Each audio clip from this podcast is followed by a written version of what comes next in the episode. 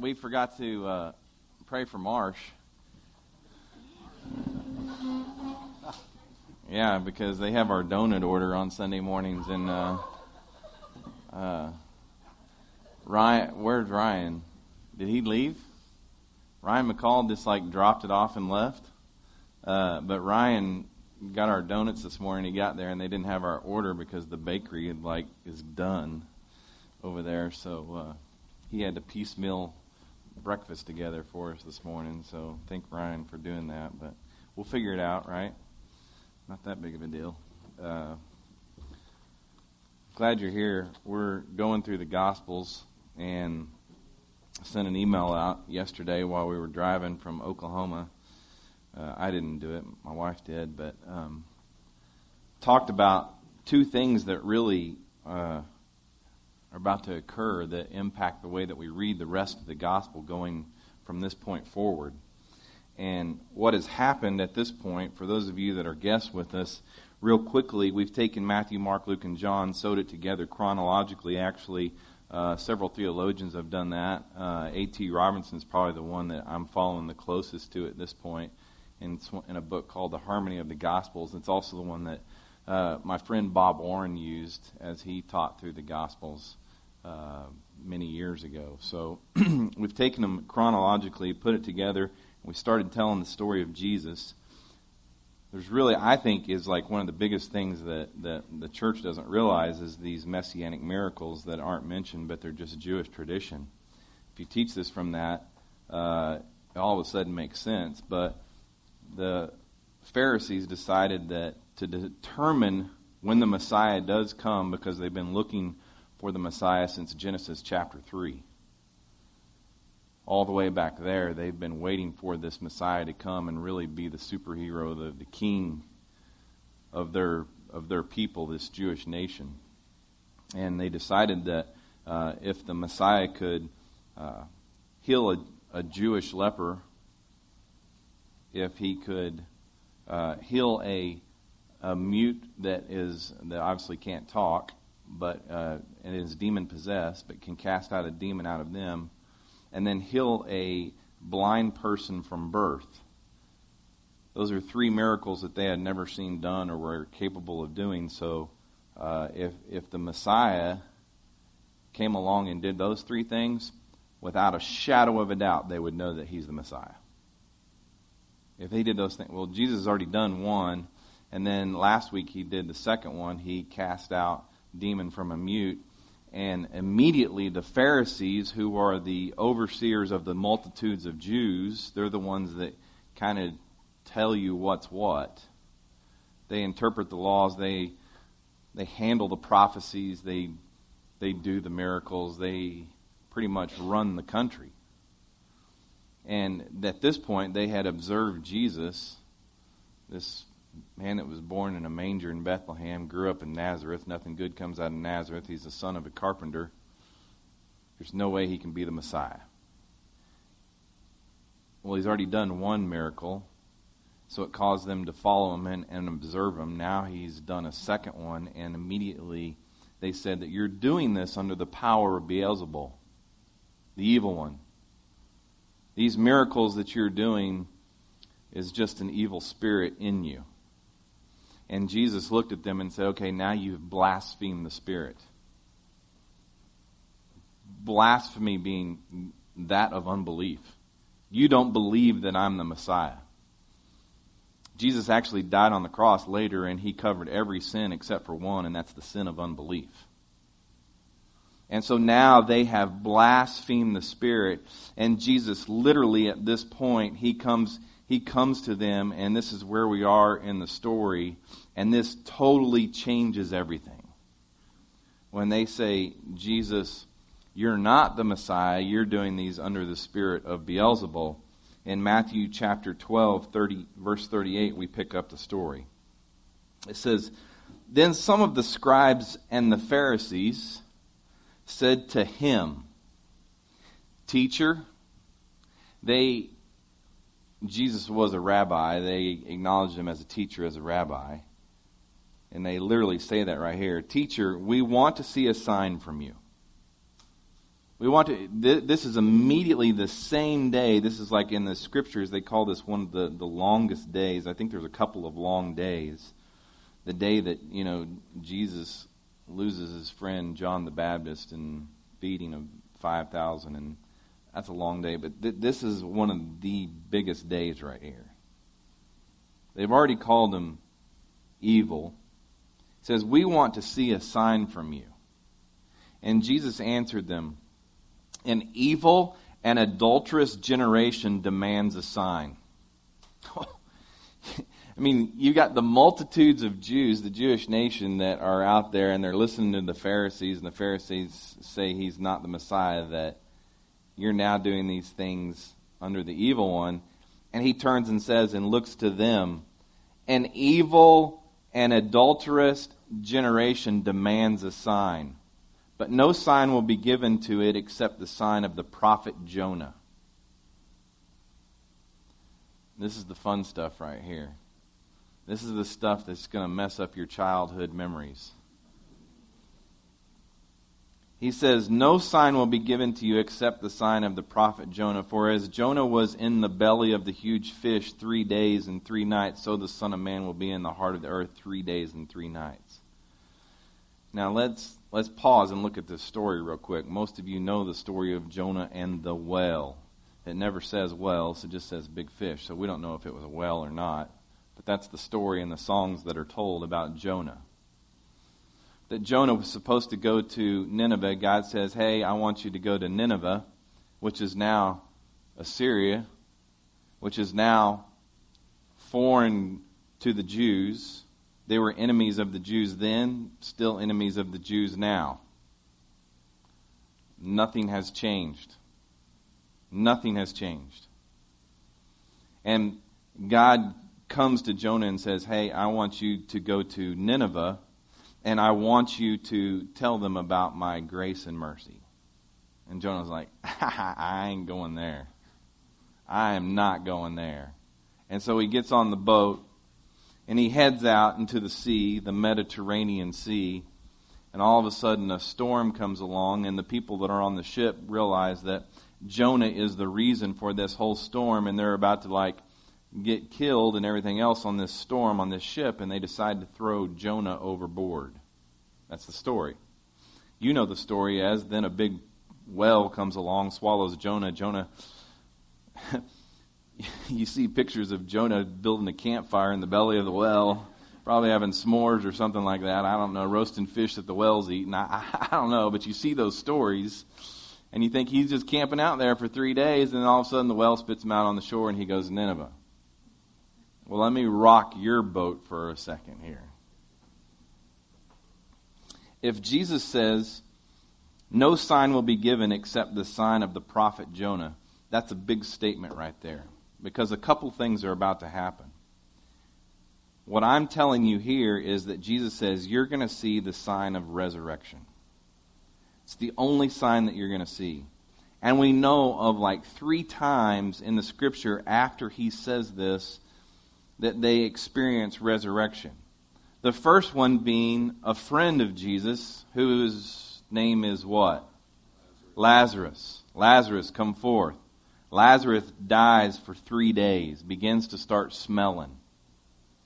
And Jesus raises him from the dead, and they saw that. It was a public healing. Everybody saw that. Then, obviously, Jesus himself goes to the cross, is put into the tomb. Three days later, he rises. Then we can look in Revelation chapter 11, and there's going to be, in the end times, there's going to be these two witnesses in Jerusalem that will actually die in the middle of the street. Hasn't yet happened. And they will be resurrected.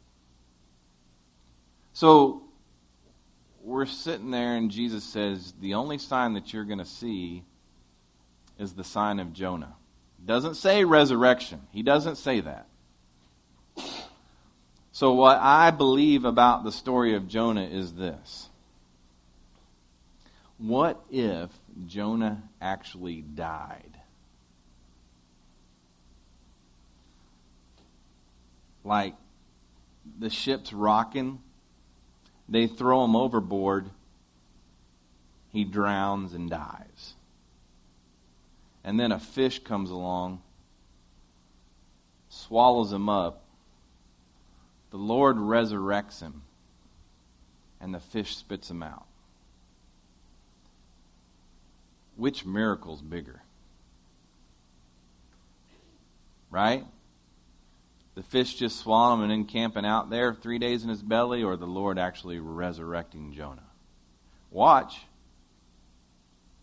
Jesus has already implied that we're talking about resurrection. But Jonah chapter 2 says this Jonah prayed to the Lord his God from inside the fish. I called to the Lord in my distress. Now, watch, this is this prayer inside the fish, and he's explaining in his prayer what happened. I called to the Lord in my distress, and he answered me. I cried out for help in the belly of Sheol. You heard my voice. Wait, wait, wait, wait, wait. For the last two weeks, we've explained what Sheol is. Sheol is the Hebrew word because Jonah is in the Old Testament. It's in the Old Testament, it's Hebrew.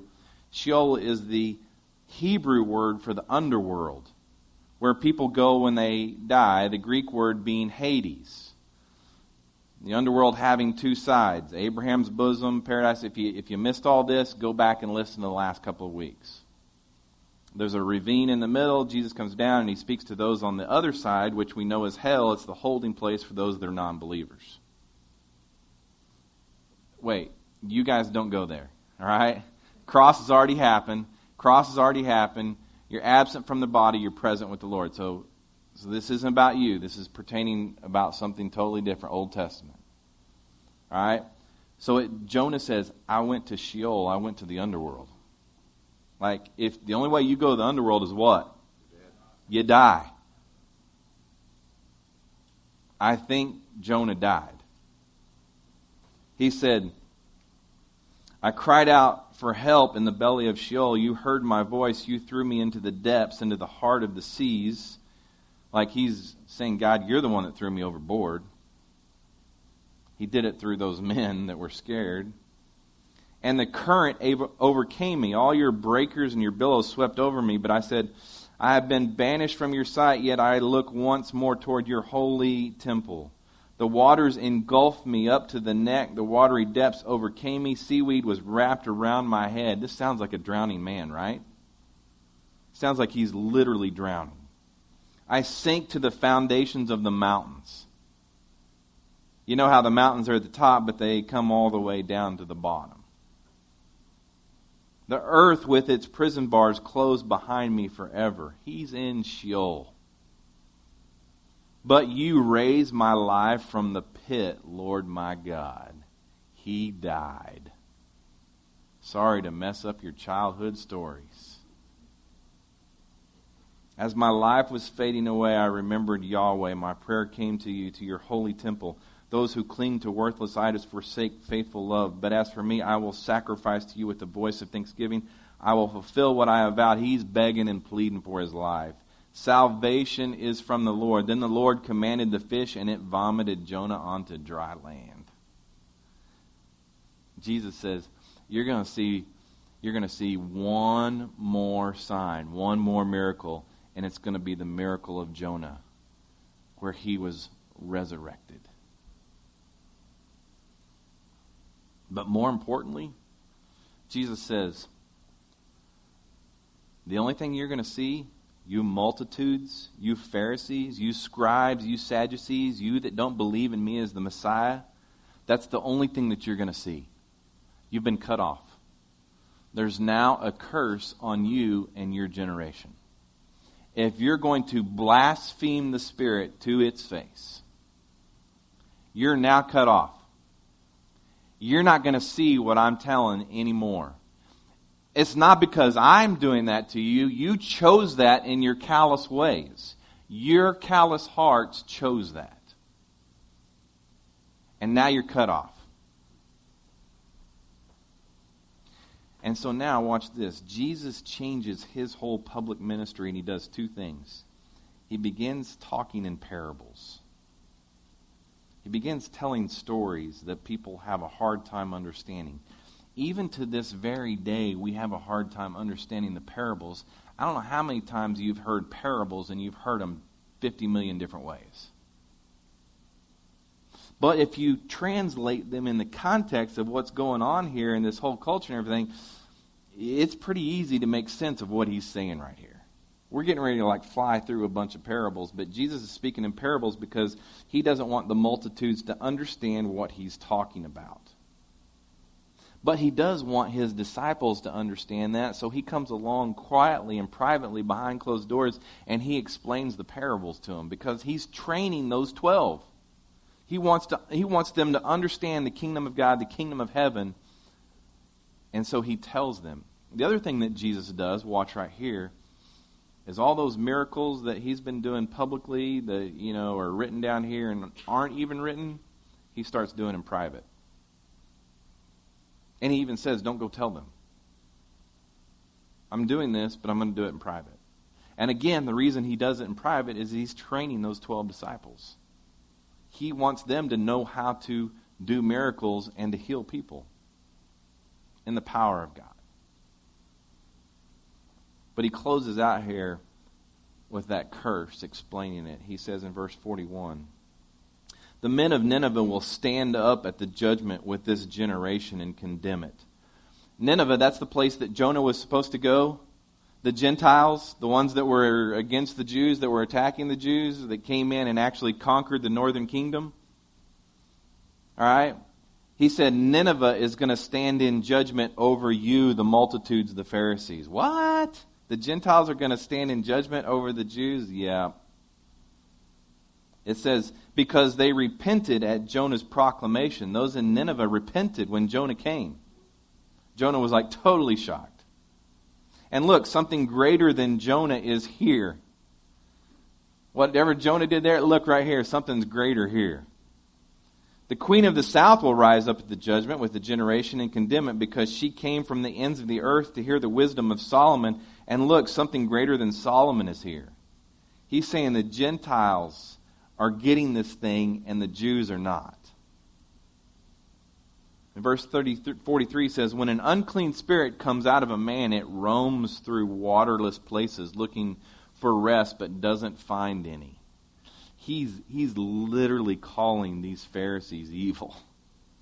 And they're just roaming to figure out how they can get their claws into different people. Then it says, I'll go back to my house that I came from, and returning, it finds the house vacant, swept, and put in order. Now he's talking about, he's in reference to John the Baptist. John the Baptist came in. He's like got this house all in order, swept it, prepared the way for Jesus to come and to do his public ministry so everybody could see that this is going to be the Messiah.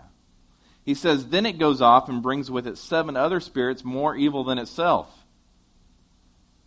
Like, you guys were evil to start with. We came in and said, Hey, look, the Messiah is coming. We cleared the way and you haven't believed, and now it's like seven times worse. This is bad. It says, and they enter and settle down there. As a result, that man's last condition is worse than the first. That's how it will also be with this evil generation.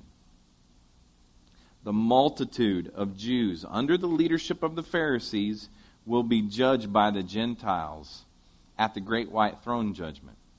That's a judgment that's talked about in Revelation. It's not a judgment that you and I will face.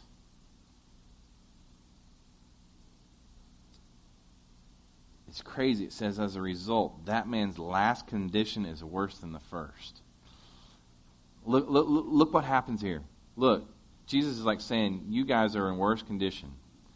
And we know it because here's what happened. About 40 years later, a gen- within the generation, within this generation of Pharisees, the Romans came in, conquered the Jews, destroyed the temple. King Herod's, it's still destroyed, people. There's a, there's the southern steps and there's the mount and everything. Go, you go over there with me. You see this thing, and it's destroyed. There's a western wall now that they go and pray at. That's it. The Jews go to the bottom of this western wall called the Wailing Wall and they pray there at that wall. That's it. But in 70 AD, this building, this temple was there, and it got destroyed by the Romans, and 1.1 million Jews died. He said, Look, we cleaned this house, we made a way for you, and now it's like worse than it's ever going to be. Not only that, the Romans exiled the Jews and scattered them all over the earth, and to this very day, the Jews are scattered all over the earth. So even today, the Jews are paying for the sins of that generation of non believers. And then we get to Matthew chapter 13, and he starts telling the parables. It says, On that day, Jesus went out of the house, and he was sitting by the sea. Now he's at the Sea of Galilee, northern end part of the Sea of Galilee please think about it, pray about it, come with me, because you just sit there on the Sea of Galilee, you can picture this story right here. Such large crowds gathered around him that he got into the boat and sat down. And while the whole crowd stood on the shore, Jesus is a little casted off a little bit from the shore, and all the people are standing around.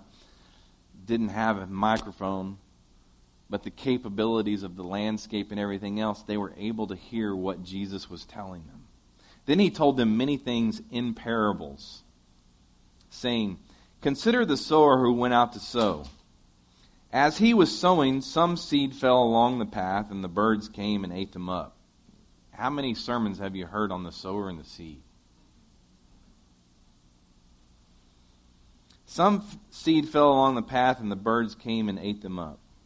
Others fell on rocky ground where there wasn't much soil, and they sprang up quickly since the soil wasn't deep. But when the sun came up, they were scorched, and since they had no root, they withered. Others fell among the thorns, and the thorns came up and choked them. Still others fell on the ground, and the ground produced a crop. Some 100, some 60, and some 30 times what was sown. Anyone who has ears should listen. But the Pharisees at this point can't hear because they've been cut off. The Gentiles are hearing this. Some Jews may have heard this. And then, watch this. Then the disciples came up and asked him, oh, Why do you speak to them in parables? A parable means is it a means of communication where spiritual principles are taught by using analogies based on everyday occurrences. Let me say that again. A parable is a means of communication where spiritual principles are taught by using analogies based on everyday occurrences. The disciples, Jesus' own disciples, come to him, okay, why are you teaching in parables? This is a little weird. And he answered them, Because the secrets of the kingdom of heaven have been given for you to know, but it has not been given to them. Like, I want you guys to understand this. I want you to know it. You will know it. And let me explain this. I know Bob goes into the whole detail of this real quick. But when Jesus says the kingdom of heaven, one, we're reading out of Matthew, and Matthew wrote to who? Matthew was a Jew, so he wrote to the Jews. If you look at Mark and Luke, they always refer to it as the kingdom of God. But the Jews were always, they, they, they thought God's name, Yahweh, was so holy, so holy that they never would say God's name. So when Matthew's writing to the Jews, he says to the kingdom of heaven. He won't say God. He may do it once or twice, but most of the time he refers to it as heaven. You ever say that? Yahweh. They whisper his name because it's so holy. Yahweh. It actually means breath. So Mark says the kingdom of heaven. But when we look at the kingdom of heaven, the kingdom of God throughout the scripture, and there's plenty of scripture, if you're if you're absolutely a, a student of the Bible and you want to know these things, come with me and I'll point them out to you. But we talk about five different kingdoms throughout the scripture. The first one being the eternal kingdom.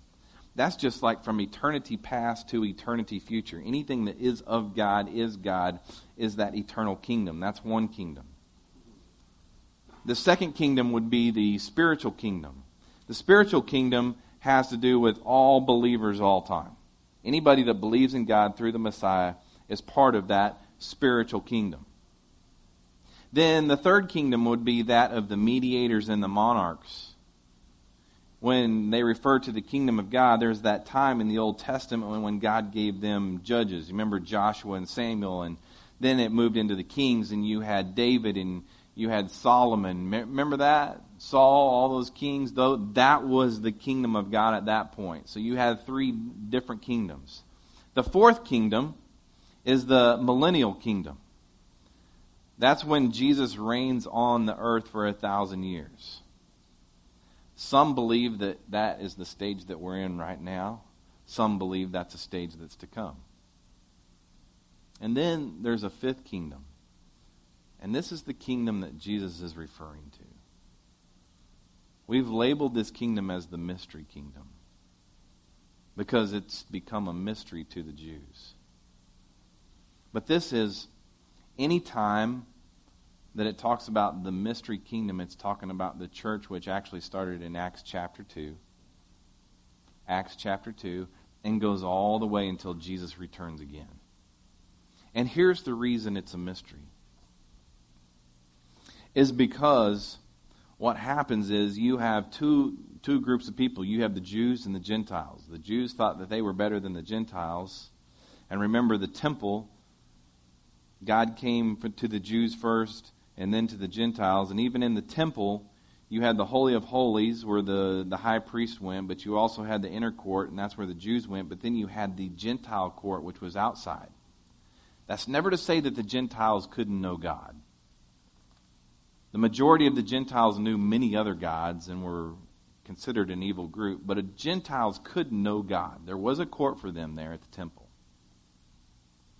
But now the mystery is is Jesus has come along and he said, "You Jews are cut off.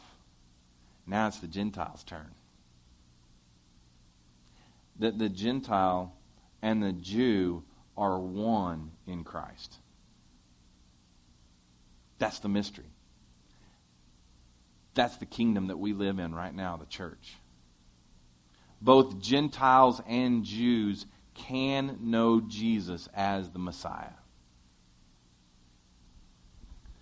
So when he says, the kingdom of heaven, the kingdom of God, he's referring to this mystery. And in verse 12 it says, For whoever has more will be given to him, and he will have more than enough. But whoever does not have, even what he has will be taken from him. He's again referring to the Gentiles and the Jews. You don't want this, it's going to be taken from you. He says, For this reason I speak to them in parables, because looking they do not see, and hearing they do not listen or understand.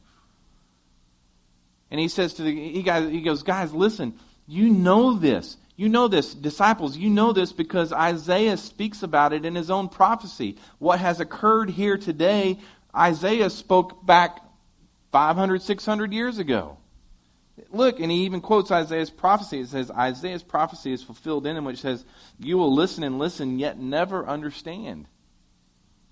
Isaiah is prophesying about the Pharisees when the Messiah comes. The multitudes that are listening to the Pharisees. And you will look and look, yet never perceive. For this people's heart has grown callous. Whose choice was it? Theirs. Their ears are hard of hearing, and they have shut their eyes. Otherwise, they might see with their eyes and hear with their ears and understand with their hearts and turn back, and I would cure them. All they have to do is believe that I'm the Messiah. He goes, You guys, I'm teaching in parables because this is fulfilling the prophecy of Isaiah. There's nothing new here, it's already been announced. He says in verse 16, he says, But your eyes are blessed because they do see. Young men, young men that are hanging out with me, you get to see this, and I'm going to teach this to you and your ears because they do hear. For I assure you, many prophets and righteous people long to see the things you see, and yet didn't see them. And this is so awesome because you go back to the Old Testament. You go back to the Old Testament and all the prophets, Isaiah and Daniel and uh, Ezekiel and, and Joel and Amos and Micah and Obadiah. You go back to all those prophets and watch this. They can prophesy things that are happening during Jesus' time. They can even, Daniel even talks about and prophesies things that are going to happen in the end times. But you look at the actual prophets in the Old Testament, and hardly any of them know what happens during the mystery kingdom, during the church time. Like after Jesus goes to the cross, till Jesus returns again, there's not much prophecy going on right here today. So, to even them, this mystery was happening. And Jesus says, they wish they knew what happened during this time, but they don't. They knew about previous and they know what's going to happen afterwards, but I'm telling you guys, you 12, what's going to happen during the mystery time. This is stuff that everybody's wanted to know, and now you guys get to know it. it says, verse 18, You then, listen to the parable of the sower. When anyone hears the word about the kingdom and doesn't understand it, the evil one comes and snatches away what is sown in his heart. Right? We know there's a battle going on in us right? It's not I don't have two natures. I have a spirit and a flesh, and the evil one's always attacking me through my flesh. It says, and the evil one comes and snatches away what was sown in his heart. This is the one sown along the path. And the one, one sown on rocky ground, this is the one who hears the word and immediately receives it with joy. Yet he has no root in himself, but is short lived. When pressure or persecution comes because of the word, immediately he stumbles. Now, the one sown among the thorns, this is one who hears the word, but the worries of this age and the seduction of wealth choke the word, and it becomes unfruitful. Remember who was always worried about wealth? It's the Pharisees. But the one sown on the good ground, this is one who hears and understands the word who does bear fruit and yields, some 100, some 60, some 30 times what has sown. Jesus says this probably around 30 AD. Is he not talking about the church today? Does, you guys see this, right? This is what happens today. We're not necessarily talking about salvation here. We're talking about those that are struggling. Guys, it happens in the church all the time. Look, I know I'm in a I'm in a struggle, the struggle bus. There's an evil one that wants to steal the joy and the abundant life that God intended for me to have. He wants to not only does he want to steal it, he wants to kill me. The thief comes to steal, kill, and destroy. There's a battle going on. I get it. And then uh, I jump to Mark chapter 4, verse 26. I may have to stop. Uh, says, The kingdom of God is like this, he said. A man scatters seed on the ground, he sleeps and rises night and day. And the seed sprouts and grows. He doesn't know how then the head, then the ripe grain on the head. But as soon as the crop is ready, he sends for the sickle because the harvest has come. Look, I, I, love this. Uh, I think it was yesterday or the day before, but Bart posted the, this picture. He said, uh, When it's been a few days since you've checked your garden, this fa- like they have they've been gone for a week or something like that, and they came home and checked their garden, and uh, that's Sophie's deal. Sophie Miller, that's his middle middle child, but she went out and uh, checked her garden, and this face says it all.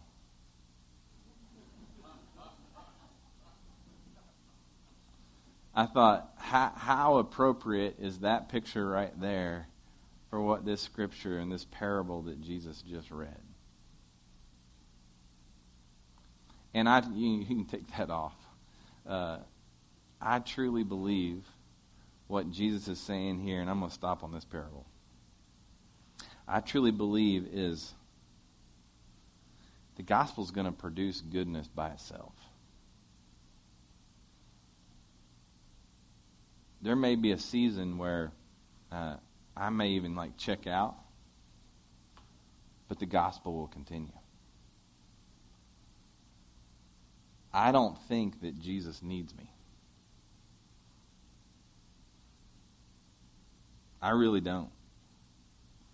I'm I'm thankful for the opportunity to get up here and uh, teach His Word. But uh, listen to this. It doesn't have anything to do with me. What it has to do with the Spirit working inside of you. Like seriously, it doesn't matter if my message sucks up here. What matters is that the Spirit's working inside of you and the Spirit's causing fruit to grow from you, and you may be totally amazed and shocked at what it does. I am. Ha! I, I'm amazed all the time. I hear stories like Brandon's always saying, I got a story to tell you. I got a story to tell you. I get stories from all of you all the time. You got to hear this. You got to hear this. And I watch this fruit produce on its own and I look like Sophie. Because it really is an adventure. And it really is amazing. And I get to experience that word that most Christians don't understand the awe of God. You ever get wrapped up in the awe of God it'll send chills down your back. And you know it's Him and not me or you doing it. The awe of God gives you that look. Father, I pray that your, your work is done in your word today